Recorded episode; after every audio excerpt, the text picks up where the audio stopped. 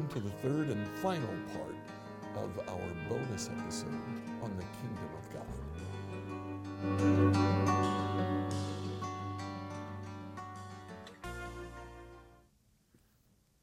So, Zach, um, we've been talking about the Kingdom of God here, and uh, now we're going to look specifically at things that Jesus says about the Kingdom of God. Uh, what does he teach about it? Uh, what do we need to know?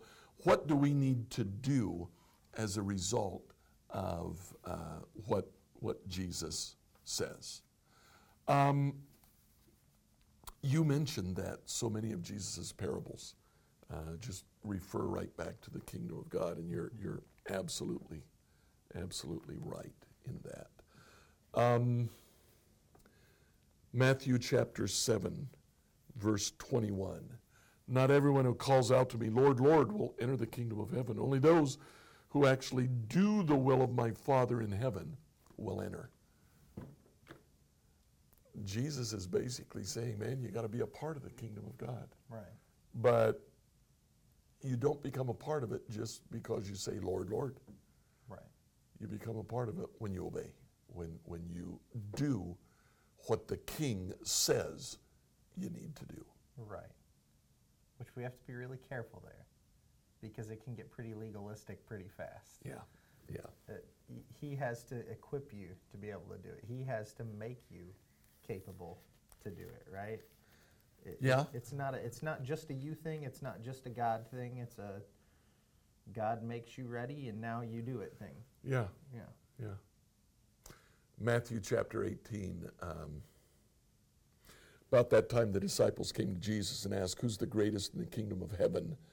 Jesus called a little child to him, and he put the child among them. He said, Tell you the truth, unless you turn from your sins and become like little children, you'll never get into the kingdom of heaven.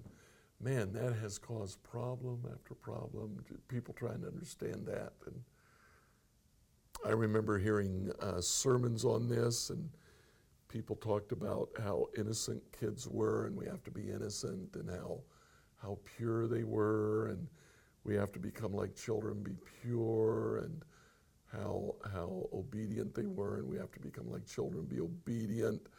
And I listened to those sermons, and I believed them, and then I had kids, and I don't know. I got the broken ones, I guess, because my kids weren't. They weren't obedient. They weren't pure. They weren't innocent. They were pretty devious. I found that part of my role as a parent was trying to teach them not evil, because they had that down pat. I had to teach them how to be good. so when Jesus puts a child among them, I honestly think that what he's doing is he's putting among them someone with no status, no standing, The least. the least. Yeah.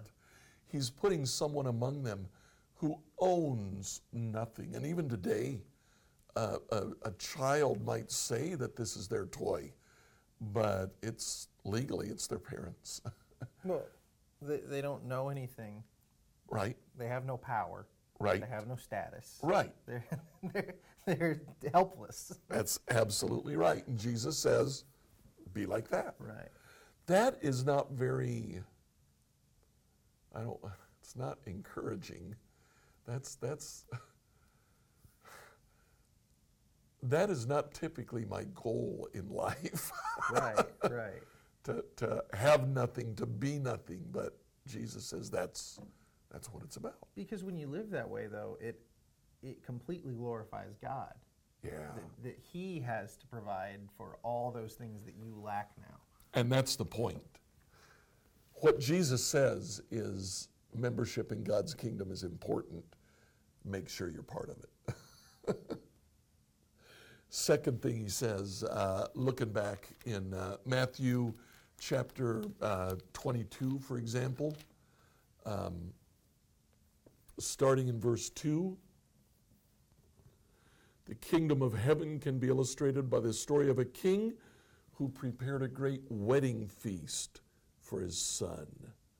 And then he invites people, and the people start making excuses. Oh, I can't go because I. Uh, uh, this popped up, I can't go. And the king says to the servants, Go out and invite everybody in. And they do, and there are still empty seats. And the king says, Okay, go out into the roads, grab them, and drag them in. right. Um, in Mark chapter 4, keeping that in mind, in Mark chapter 4, from 26 to 32, there's several parables kind of linked together.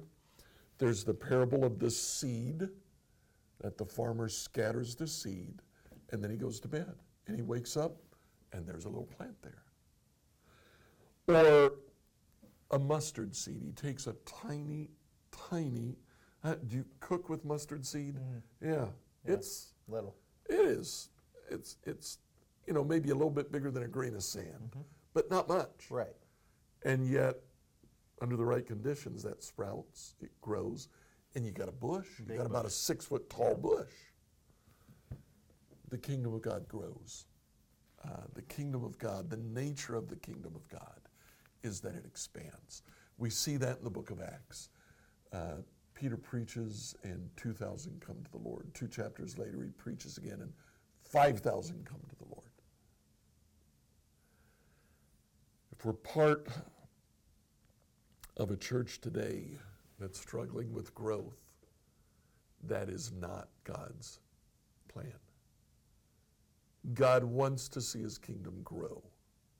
And to, to clarify there, not necessarily talking numbers either, as much as Not spiritual- exclusively. Spiritual growth is just as important as growing in numbers. Growth in disciples, in, in being disciples and in making disciples. Right. Um, God's plan for his kingdom is that it, it grows, it, it expands. It expands numerically. New people are constantly coming in. Um, they're not coming in from other expressions of the kingdom. Right. people are being won. People are being turned from the kingdom of Satan to the kingdom of God. Right.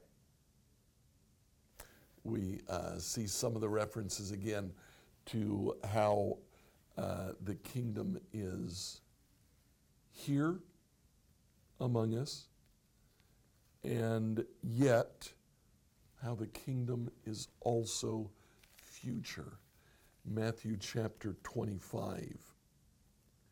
The kingdom of heaven will be like ten bridesmaids who took their lamps and went to meet the bridegroom.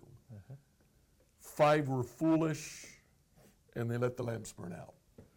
Five had extra oil.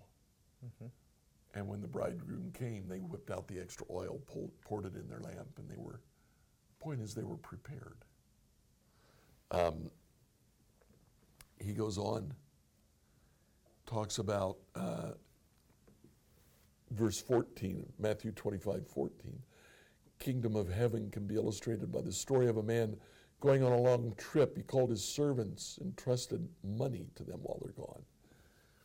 He gave five bags of silver to one, two bags to another, and one bag to the third. And the, uh, the one he gave five bags to went out and bought a five bag of silver sized chicken farm and sold chickens. And when the master came back, he sold what he had, and lo and behold, he had 10 bags of silver. He said, Here you go, there's 10 bags of silver.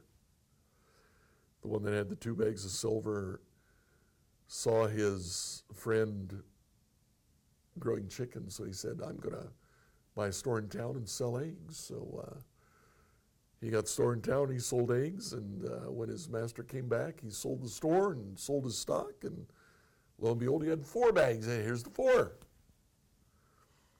The one that had one bag of silver. Master said, What'd you do? He said, Buried it. Didn't lose it. Didn't lose it. Here it is, a little bit dirty, but there you go. And the master said, You fool. You wicked servant. Isn't You that it? wicked servant. Yeah. Um, the point is the kingdom of God, because it is future, is something for which we need to be prepared. We need to be ready for when it comes. We need to make sure that we're a part of it. We need to make sure that what we are currently doing is just part of being in line with what God wants for us. It's sort of a right now and not yet, right? Absolutely. Just like salvation. Yeah, Like you That's have right. a point of being saved, and one day He's going to come and He's going to save you. Like, that's right. That's right. We, it's a it's a both and. It's that right now and not yet. We're, we live in the middle of that. Right. There are wonderful parts of being a part of God's kingdom today. Incredible things that God has given to us. And yet there's more coming. That's, all, exciting. That's all right with me. That's all right with me too. So these are just some of the things that Jesus taught about his kingdom. We're, we're just barely opening the door. Uh, if you want to, go to Bible Gateway, type in, in quotation marks, kingdom of God and kingdom of heaven. And look at the passages. You'll, you'll have around 80 passages to look up. And dig deep in what Jesus says about his kingdom. I'll bet you'll find something there that encourages you, and I'll bet you'll find something there that challenges you. So be encouraged and be challenged and keep studying.